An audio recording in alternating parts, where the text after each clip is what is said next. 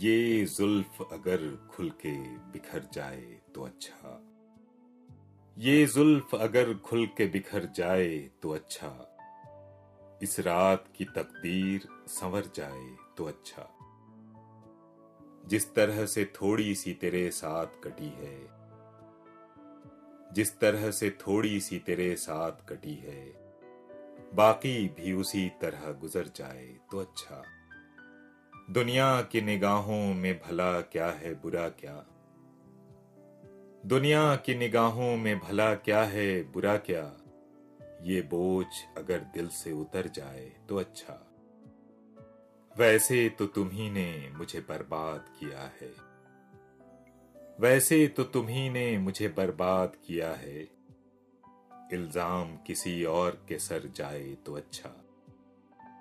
ये जुल्फ अगर खुल के बिखर जाए तो अच्छा। इस रात की तकदीर संवर जाए तो अच्छा।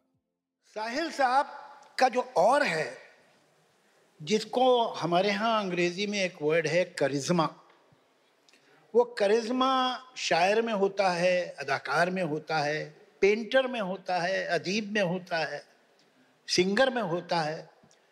यही बात हम लोग अभी कर रहे थे कि जो पेंटर्स हैं नामवर पेंटर हैं, भाई वो तो पेंट तो सही करते हैं। वो शक्ल बिगाड़ तो नहीं देते, वो मंजर बिगाड़ तो नहीं देते। तो फिर क्या बात है वेनगो में? कि वो दुनिया उस पर पागल है। क्या बात है मोने में? कि जो उसने वाटर लिलीज बना दी, कोई नहीं बना सकता है। अगर इसका जवाब मिल जाता और पता चल रहा क्या बात है तो बहुत से लोग वेनगो हो जाते। हैं वो जो और है, वो पहले से नहीं मालूम होता है। वो जब आप देखते हैं, तब कहते हैं हाँ ये और है। ये करिश्मा जो चीज़ है, अगर ये डिफाइन हो जाए तो करिश्मा रहेगी नहीं। साहिर को अब इंसान की आदत है कि हर बात का कोई जवाब ढूंढना ही चाहता है। तो चलिए हम लोग भी कोशिश करते हैं, लेकिन मुझे मालूम नहीं वो जवाब कितना सही होगा या हमारी जो एक्सप्लेनेशन है उसके करिश्मा की, वो किस हद तक सही एक क्लैरिटी ऑफ़ थॉट शायर जहनी तौर से नौजवान है।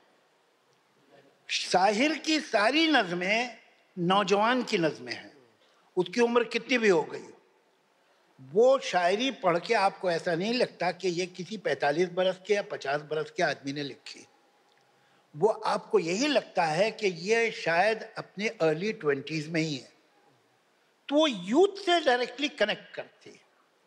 दूसरे ये कि कोई एम्बिगुटी नहीं है इबाम नहीं है, और ख्याल क्लियर है। आज शायद उसकी ज़बान कई जगह पे थोड़ी सी लोगों को मुश्किल भी लगेगी। लेकिन आमतौर से उसकी शायरी जो है, वो इतनी दुशवार नहीं है कि आम समझ में ना आए। और उसकी वजह आप ये देखिए कि ये मजरू साहब भी बहुत ही कामयाब सॉन्ग राइटर थे।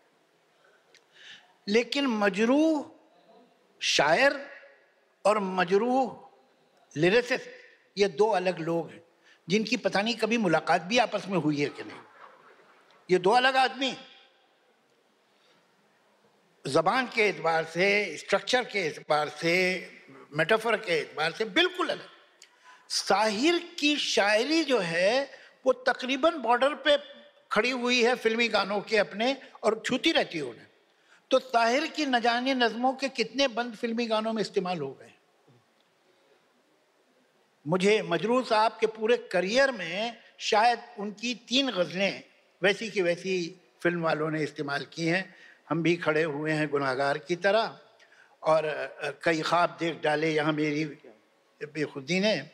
और एक शायद कोई और गज़ल है उनकी। हाँ तेरा हाथ हाथ में आ गया तो चराग राह में चल गया। ये तीन गज़लें सारी ज़िंदगी में उनकी, एक साठ साल के करियर में ये तीन गज़लें इस्तेमाल हुई एज इट इज़ लेकिन आप उनकी जो गीतों की लैंग्वेज है और शायरी की लैंग्वेज उसमें कोई कॉमनैलिटी नहीं पाती।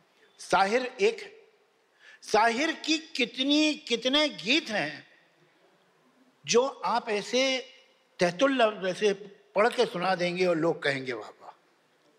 वो धुन पे और म्यूज़िक पे मुनसर नहीं है। वो लफ्ज में इतनी ताकत है कि काफ़ी है।